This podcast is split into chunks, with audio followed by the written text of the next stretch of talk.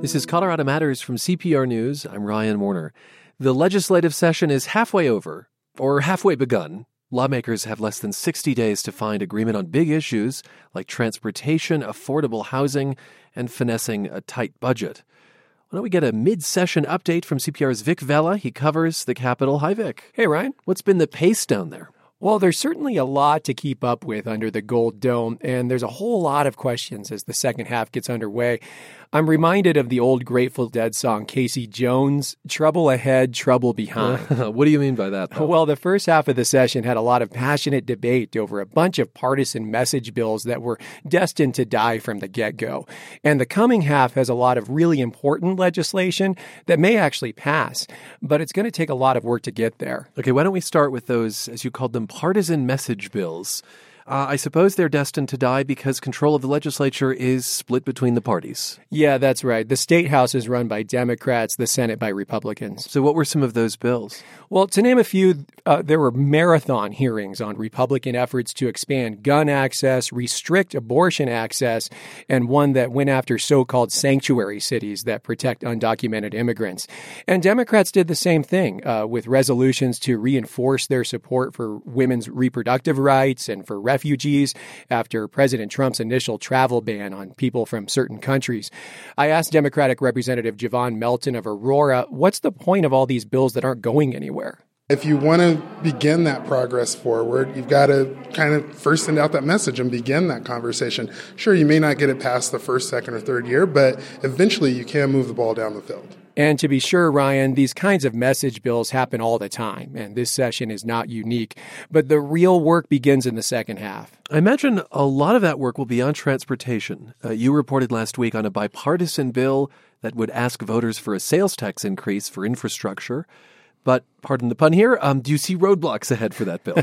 yeah, lots of potential uh, road metaphors here. Will the bill run on cruise control or end up as roadkill? uh, those are big questions that we don't have answers to yet. So far, the biggest hurdles are being put up by Republicans. Now, the legislature's top Republican, Senate President Kevin Grantham, is actually one of the sponsors, but there's already dissent from his own party. Uh, Senate Majority Leader Chris Holbert does not support the bill, and neither does House Minority Leader Patrick Neville, who said he would aggressively oppose it. Vic, why don't they like it? Is it a, a blanket opposition to a tax increase? Well, not quite. Uh, they want to see more cuts to offset the new money. They said if the state is going to ask voters for a tax hike, then the state should at least dip into its own pockets a bit. Mm. Now, the bill does have some offsets through the easing of vehicle registration fees, and the Colorado Department of Transportation will need to pony up more money from its own budget. But that's not enough for conservatives, and the influential Americans for Prosperity is already calling out Republican lawmakers, warning them not to support a tax increase.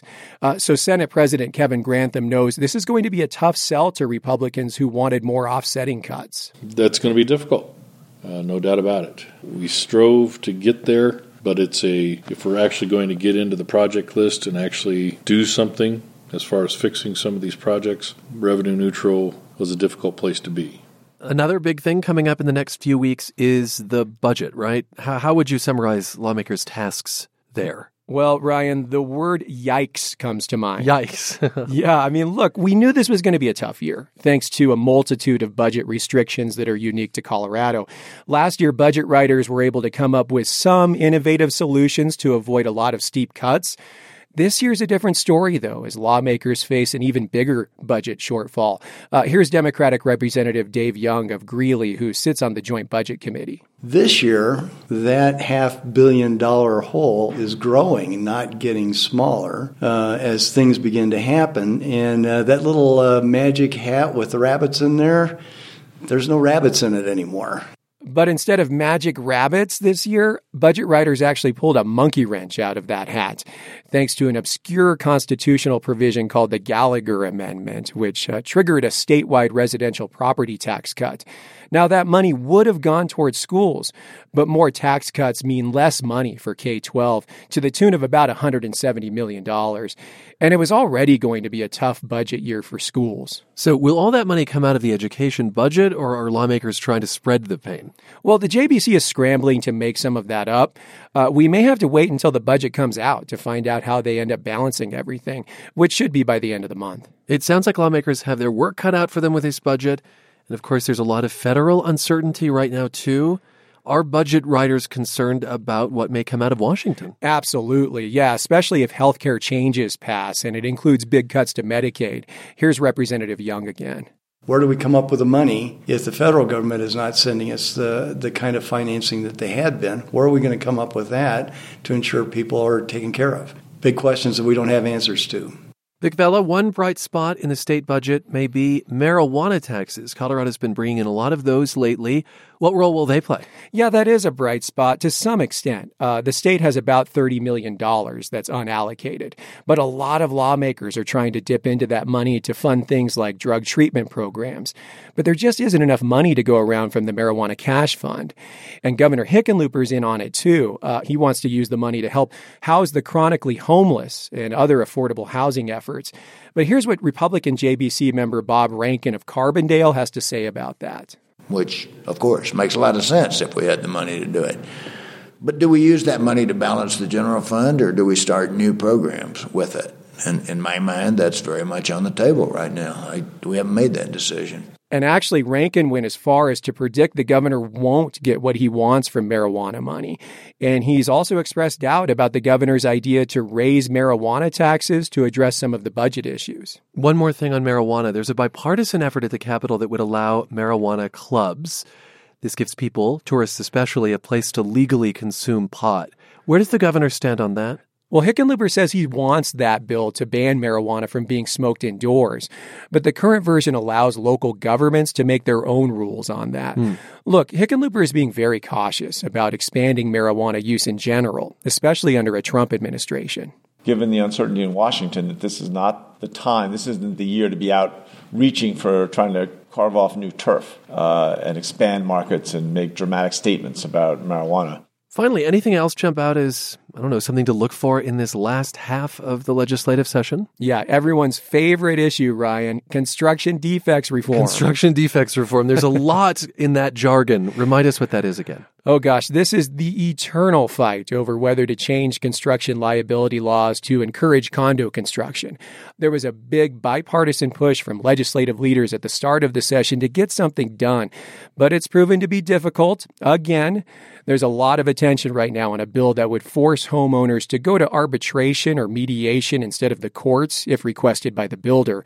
It got bipartisan support in the Senate, but House Speaker Crisanta Duran remains skeptical. Uh, she worries it makes it too hard for homeowners to get relief from shoddy construction. So its fate, as well as a few other efforts around this issue, is uncertain. And for some, construction defects becomes a stand-in for affordable housing. That, Correct. That more condos would bring down the cost. That's yeah. exactly right. Some, of course, disagree with that. CPR's Vic Vela, he covers the capital for us. Thanks, Vic. Thank you, Ryan.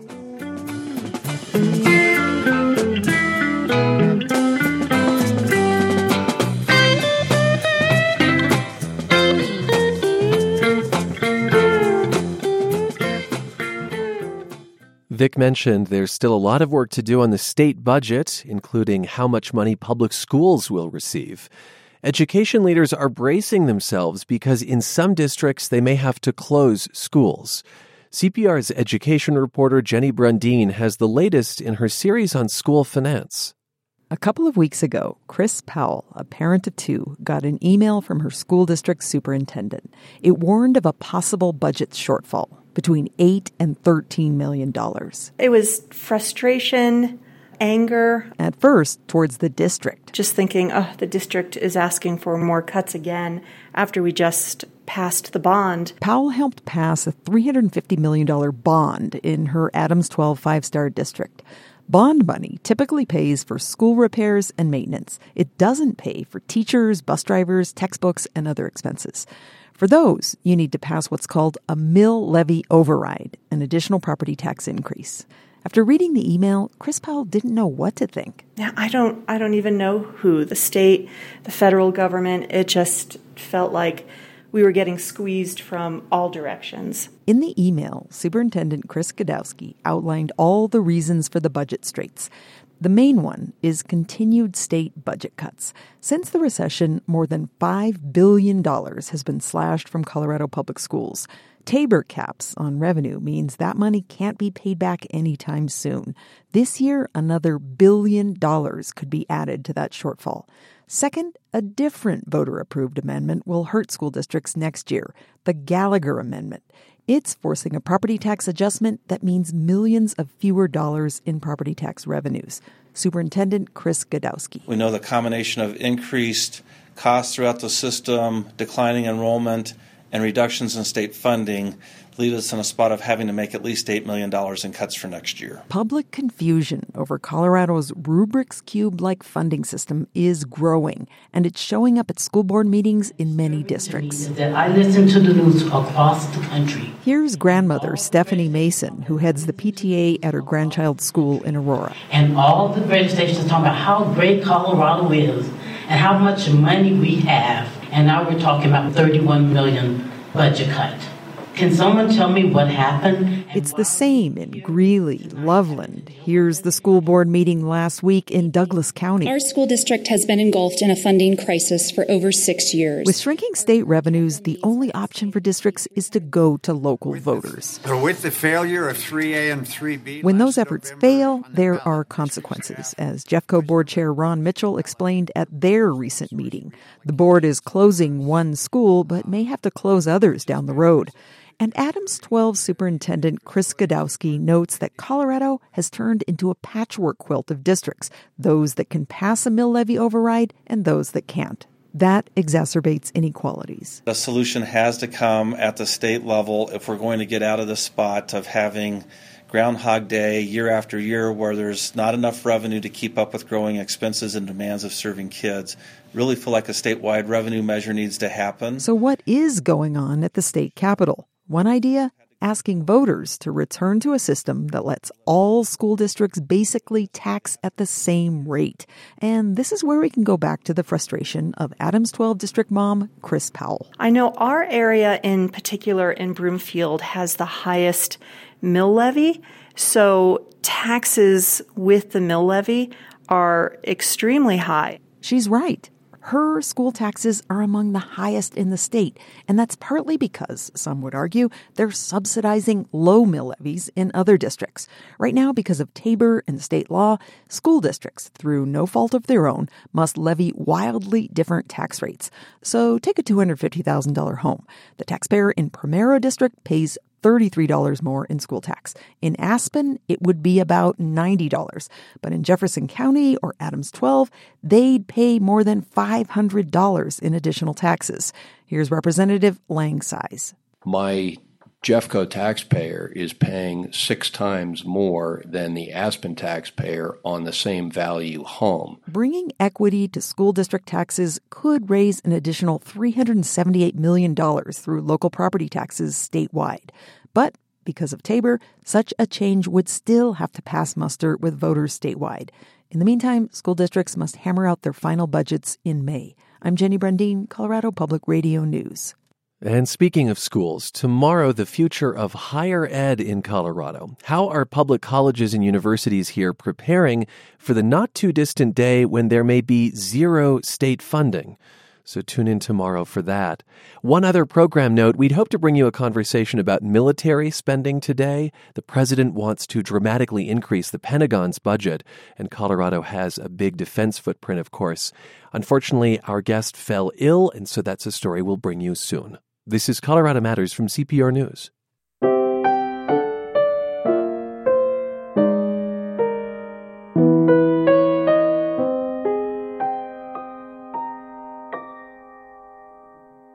The humanitarian crisis in South Sudan can feel very far away, but to our next guest, it's up close and personal. He has sat with victims and listened to their stories of hunger, rape, and ethnic cleansing. Denver attorney Ken Scott serves on the United Nations Commission on Human Rights in South Sudan. He has spent a year investigating atrocities in the war torn African nation. Tomorrow, his commission will present its findings in Geneva. Ken Scott also serves on the board of a Denver nonprofit that promotes education in South Sudan. He spoke with my colleague Andrea Dukakis. Ken Scott, thanks for joining us. Thank you for having me. I'm sure being in South Sudan gave you a much clearer picture of what's happening there. Paint a picture of what you saw.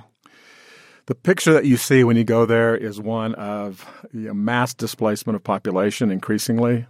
You see people in refugee camps, IDP, internally displaced person camps, that have very little resources, mostly women and children uh, in these camps. Uh, the international community is trying to do the best it can, but some of the conditions are, are pretty pretty difficult.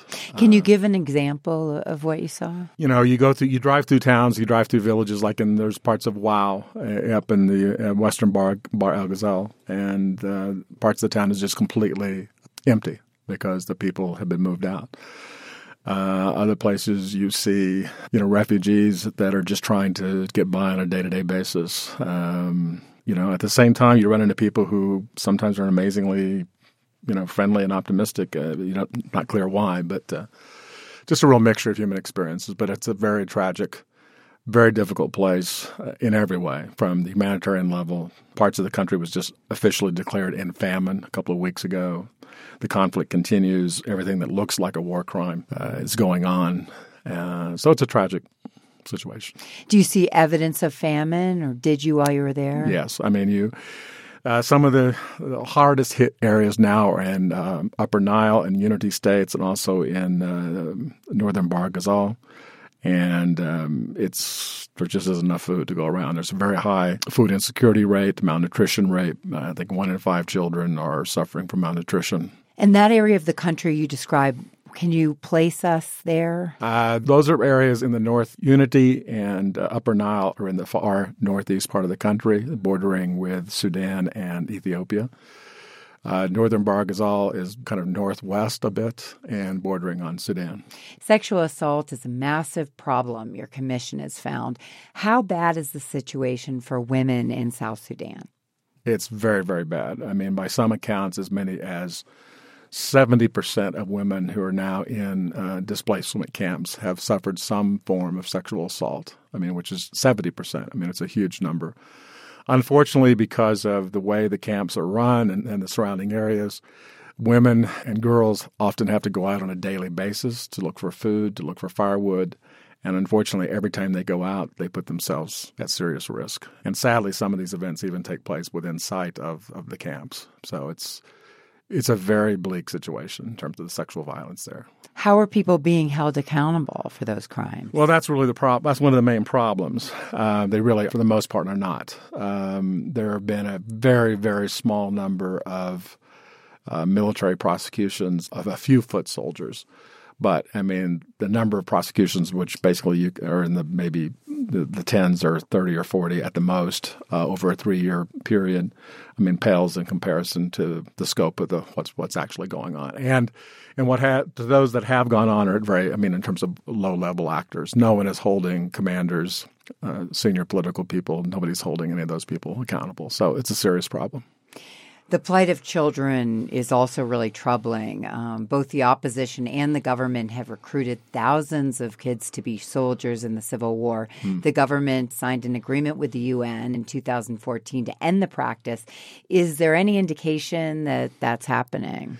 I think it slowed down for a while. I mean, partly in the same, if you will, rhythm of the conflict. I mean, the, the, the level, the intensity of the conflict ebbs and flows, and I think you see the child recruitment follow the same pattern. I think it's gotten some better, at least until recently. Uh, I think the opposition uh, forces have done probably a better job of cutting back on that, whereas I think the government is more is still engaged in those things in, in a more substantial way. How do you recruit a child to be a soldier? Or are they forcibly taken from their families? Some of them are forcibly taken, uh, and you have to realize that because of everything we've just been talking about, the economic, the food, the, the situation in South Sudan is so dire that sometimes uh, people join the military, even as children, just because you get some food, and it may not be that great, but it's better than nothing. So um, that's a big, that's a huge factor. These numbers are pretty staggering. Nearly 1.5 million people have fled South Sudan. Another 2 million are displaced inside the country. So there's this massive refugee crisis. And I understand that uh, we talked about children. It's particularly tough for them. It's particularly tough for, for obviously for the women and children. And you're absolutely right. Somewhere between a, a fourth to one third of the entire South Sudanese population has been displaced now, either either refugees across international borders or internally. So there's a massive displacement uh, problem, and of course, like everything, it impacts the women and children the most. You work with a Denver nonprofit that promotes education in the country. Mm. It's called Project Education South Sudan. What's the status of that work now that the country has gone into such disarray? Mm. Fortunately, the principal focus of that work is in the, a city called Bor, which is in uh, Jonglei State. And at least in the last couple of years, it's been a rel- by South Sudan standards, it's been a fairly peaceful, stable area. There's been serious violence in the past, but fortunately not in the last couple of years. So fortunately, we've been able to continue doing our work there. There's active um, active programs to educate girls, to mentoring girls that just makes a huge difference in their lives. Do you see the conflict spreading or staying contained?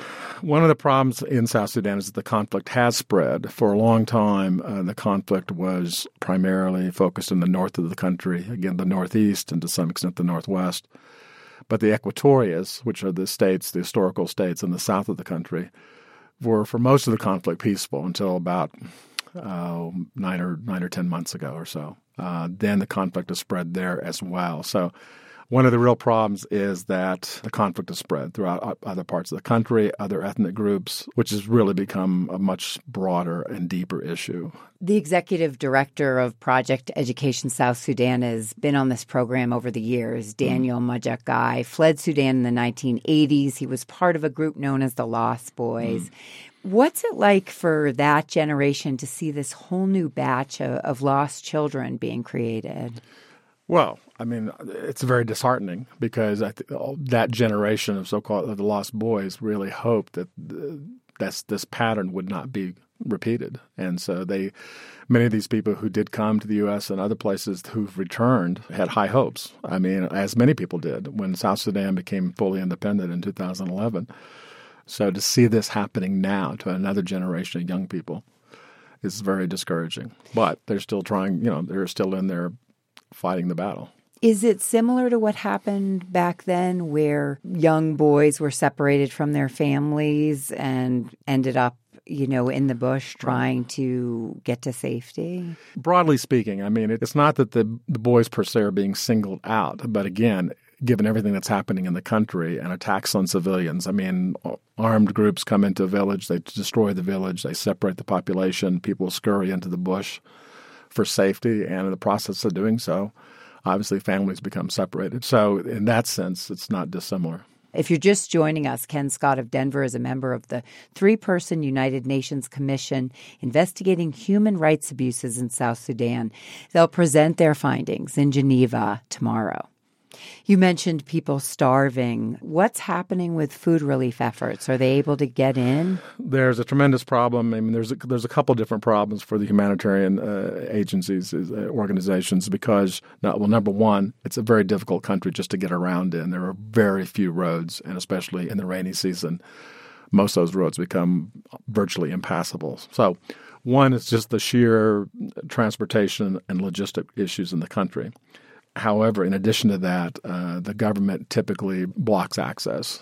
Just recently, they have claimed, because of the famine, declaration of famine, they've claimed to provide full access to any part of the country where humanitarians want to go. But in reality, that's not the case. Humanitarians are, are blocked virtually every day from getting to places that really need desperate help. Your report says that much of this violence targets people based on their ethnicity. Mm. And you warn that the Civil War can act as a, quote, smokescreen for genocide. Mm. What does that mean? Um, let me say that uh, there's been a number of comments made in the last six months about genocide uh, in South Sudan. We're not there yet, and I, oh, I want to be careful because that's sometimes not not by you, but sometimes been a little bit misreported. There's certainly the potential for it short of that, there is ethnic cleansing going on, being meaning there is a lot of killing, a lot of displacement based on ethnic lines. Uh, there are something like 54 or 64 tribes, different tribes in South Sudan. So it's ma- the, the tribal distinctions are massive. The big the big tribes are, uh, are ethnicities are the Dinka and the Nuer and the uh, Shilluk. And so there was a lot of Dinka on Nuer violence, uh, maybe a little bit less the other way. But one of the things we've noticed, and I've been going to South Sudan now for about three years, is that the ethnic dimension has gotten worse over time. It didn't used to be so much that way, but now increasingly it has become more and more ethnic.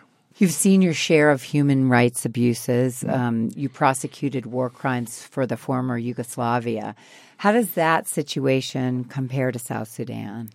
You know, it's um, that's a very good question, and, and it, it, looks a little bit different. Obviously, the human suffering ultimately is the same in terms of families being destroyed, property being destroyed, um, sexual violence, uh, men in particular in concentration camps. You know, looks Europe looks a lot different than Africa, and and I've traveled extensively in the former Yugoslavia, and you're still in Europe. Uh, as bad as things were, you didn't have this sense of just like the widespread famine, the, just the people on the roads, you know, in transit to trying to get somewhere else.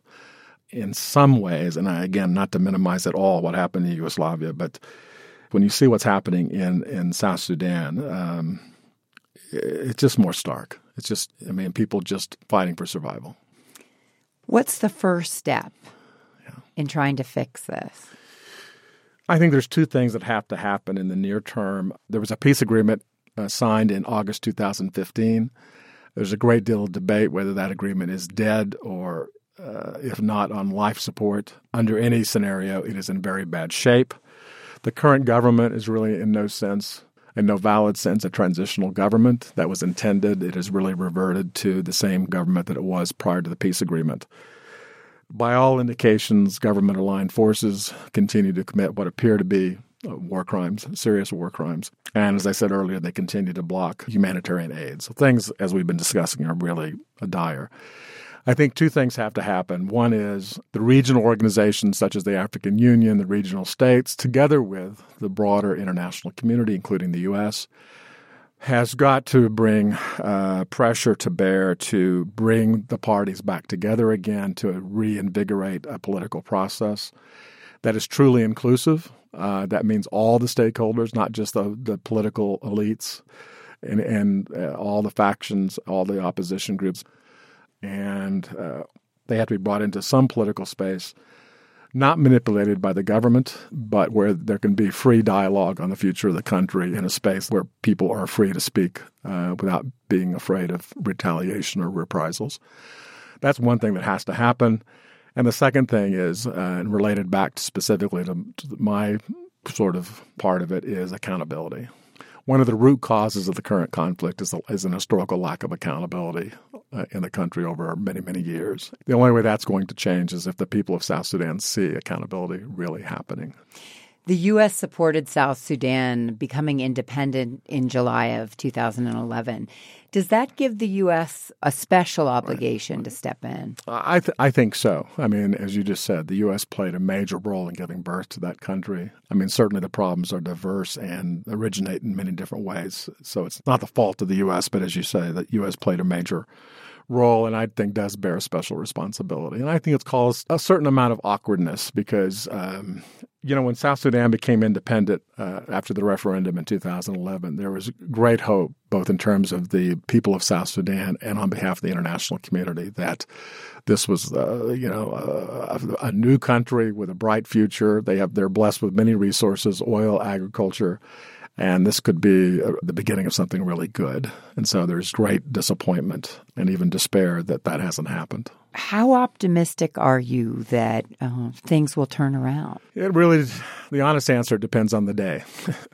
I mean, there are some days uh, where you look at something, you talk to people, uh, and you just kind of come away shaking your head and say, How will this ever change? Because, again, as we've been saying, the, the problems are massive. I mean, inflation is 900%, people are starving.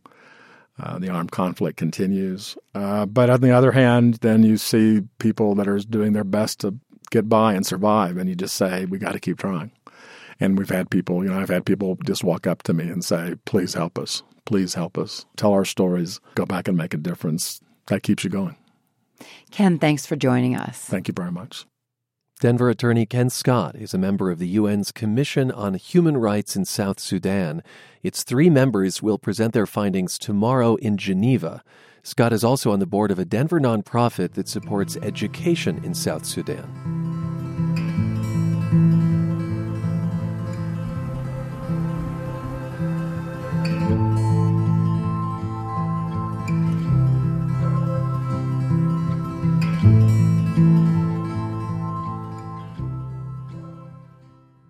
It's Colorado Matters from CPR News. I'm Ryan Warner. An iconic voice in rodeo fell silent earlier this month when Hall of Fame announcer Hadley Barrett died unexpectedly.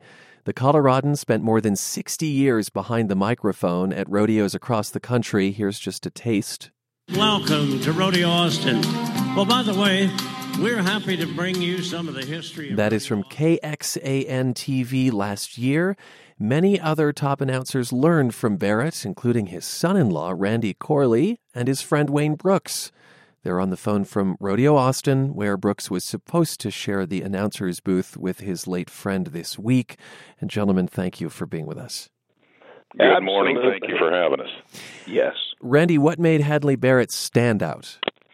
Well, in the announcing game, I think and what I've heard, I mean, I still get calls every day of people that uh, you know are sending their sympathy.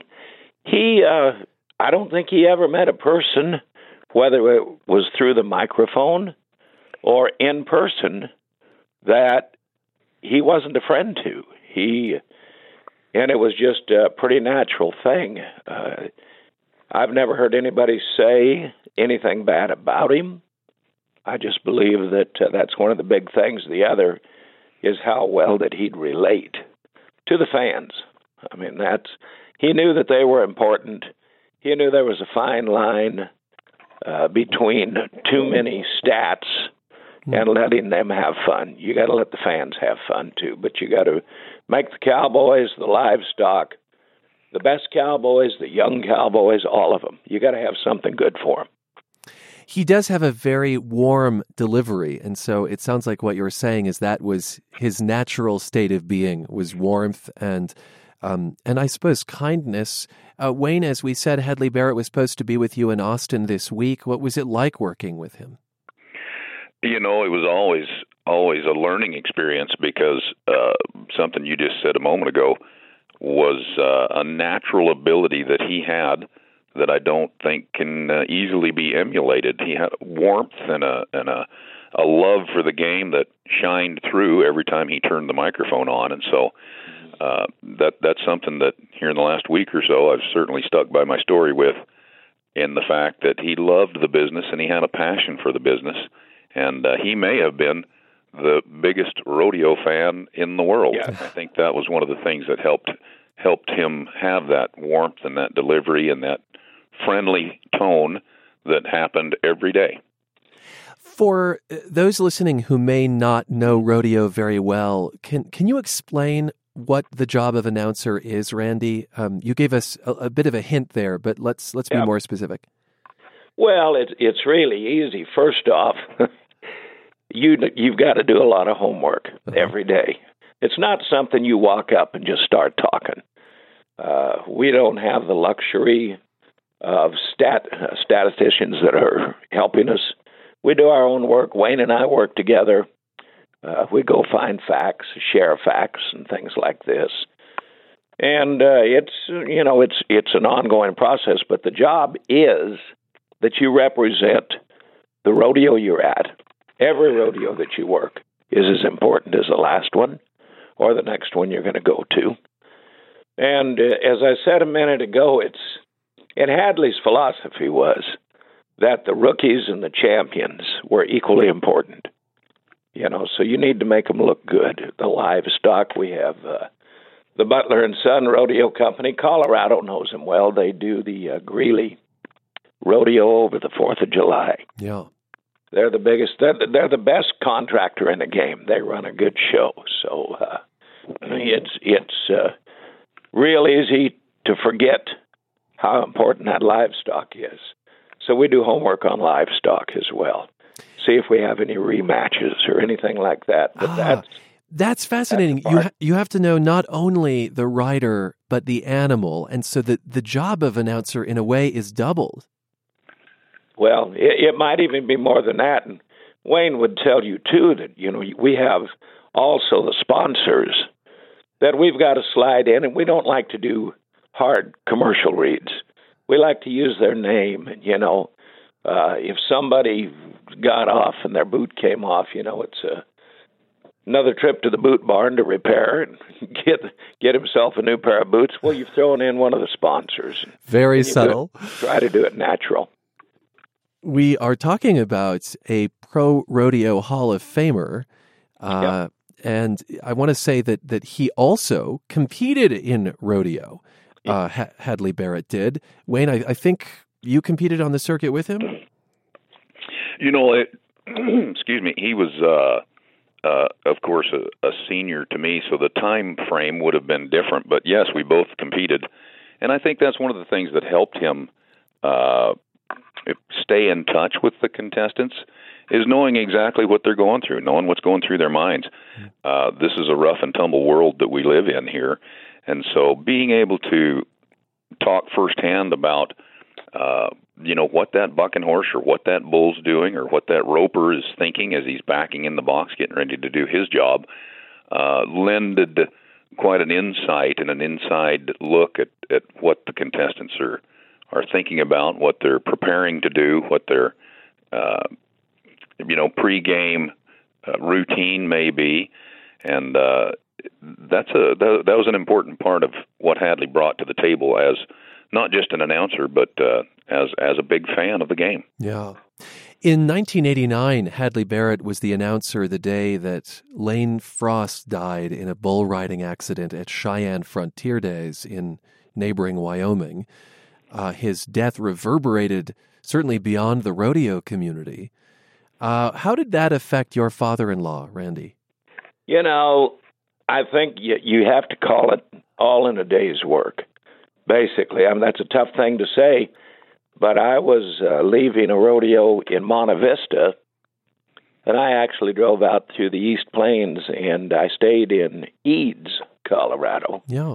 and and we didn't have cell phones then or weren't using them and i got a motel room and i called hadley because i wanted to get the winners of cheyenne i had a rodeo the next night in hill city kansas and uh, he said the first thing he said i called him i said hadley who's the champions and he said well first off we've got some bad news he said lane frost uh, was injured and passed away uh, and you know, and that that's something that hit all of us in the business pretty hard, because Lane was an awful good guy, but for Hadley that day, he didn't know that Lane had died until after the rodeo was over. Oh.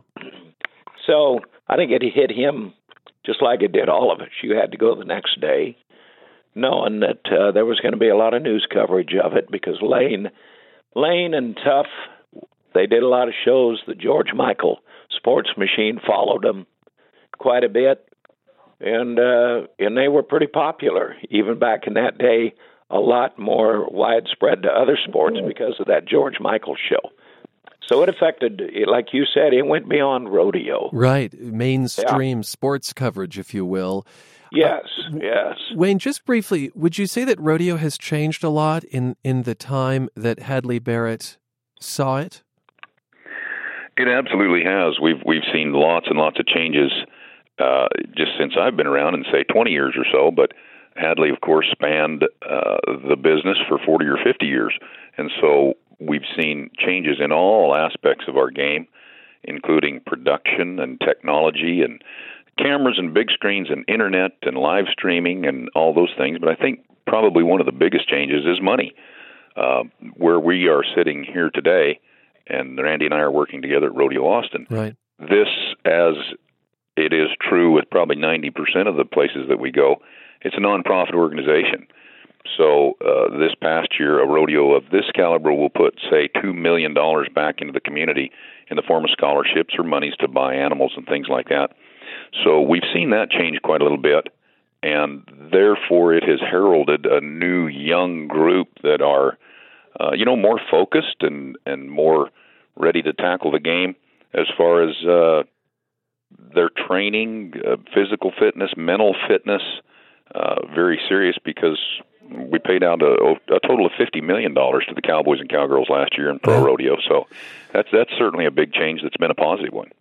Well, Hadley Barrett was announcing right up to the end of February. His last rodeo, I think, was in San Antonio, and Randy, you were there with him. As a parting word here, I want to hear something that he said on the local Fox station in San Antonio a couple of years ago.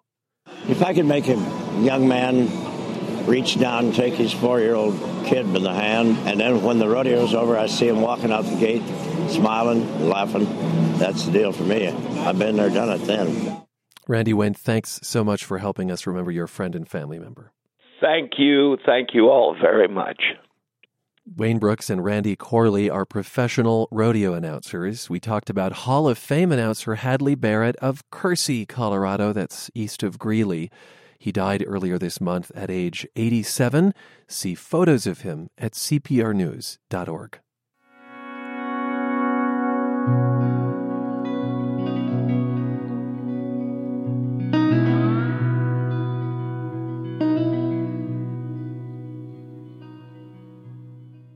Later this week on Colorado Matters, my conversation with Holocaust survivor Fanny Starr.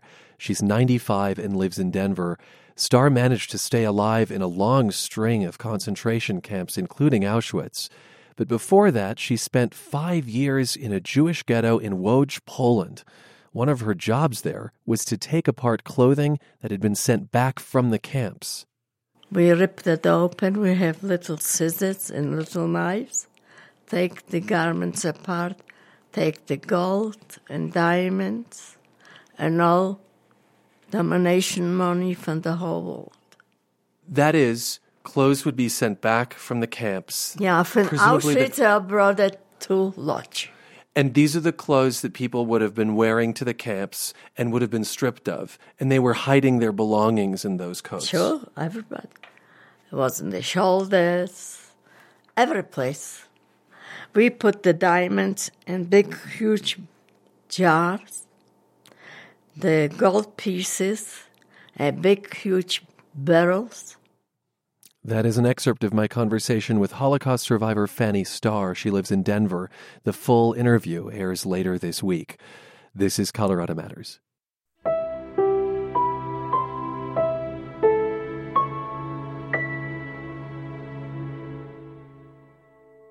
Photographer Joseph Collier was famous in the late 1800s for his images of Colorado, from shots of downtown Telluride to Garden of the Gods to the Brown Palace Hotel. More than a century later, his great great grandson Grant Collier photographed the exact same spots. Grant Collier talked about his new book, Colorado Then and Now, with Nathan Heffel. Welcome to the program. Thank you for having me. Joseph Collier was born in Scotland in 1836, went to school for chemistry for a little bit, and then eventually became a blacksmith. Uh, but this debilitating work uh, caused him to kind of look into photography. Tell us a little bit about Joseph. How did his work go beyond the traditional photography of that time? He was always experimenting with different techniques. Uh-huh. And one big thing he did was uh, he did photographic enlargements. At the time, people could usually just printed the images at the same size as the negatives, but he really wanted to make some really big prints. So he actually built his own solar camera, which is what it basically the same as a, an enlarger today. So he came to Colorado, where he lived in Central City and then in Denver, and we know that Joseph was well known during his day.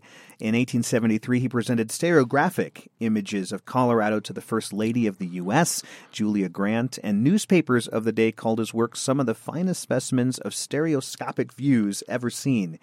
Can you give other examples of how he became to be so well known? Yeah, that's one of the big things with the stereo views, which were actually for uh, people who don't know. There were two images uh, printed side by side with uh, taken with a camera with two lenses mounted about three inches apart, And if you used a stereo, uh, stereoscopic viewer, you could actually view the images in 3D, which is really cool to think that way back then they were doing 3D images. And I actually have a stereo view, viewer of my own, and I've viewed some of his images, and it's really cool to see the 3D effect. There is a really strong 3D effect. When he moved to Denver, he was was he part of the city's high society? I, I know he lived next to uh, Denverites Horace and Baby Doe Tabor, the, the well known but scandalous millionaires. Yeah, I don't think you really knew them. I know he lived near them. But Okay. I, yeah, I don't think I don't think he was part of the high society. He he seemed to be a pretty uh, a frugal frugal person and a But to live next to them, of course, was quite the yeah yeah yeah. So it was a you, your great great grandfather took hundreds of photographs in Colorado of everything from mining towns to mountain vistas. Why did you want to recreate his photographic steps? Um, I- guess growing up, I sort of always knew about his images, and then I got a job digitizing thousands of Colorado photographs, including a lot of his, and that really got me interested in his photographs. And I just wanted to sort of see how things had changed since he had taken his images, and I decided I might as well take my camera with me and record record some of his images. And I was still in college way back then when I was doing that, but it sort of uh, grew into a bigger project as I really got uh, got to know his photographs. So, did you take up photography strictly to, to follow his footsteps, or were you into photography before? No, I had gotten into photo- photography a little bit before that, and Uh-huh. I figured it'd be a good way when I decided to try to make a living as a photographer. I decided it'd be a good way to get myself established as a photographer.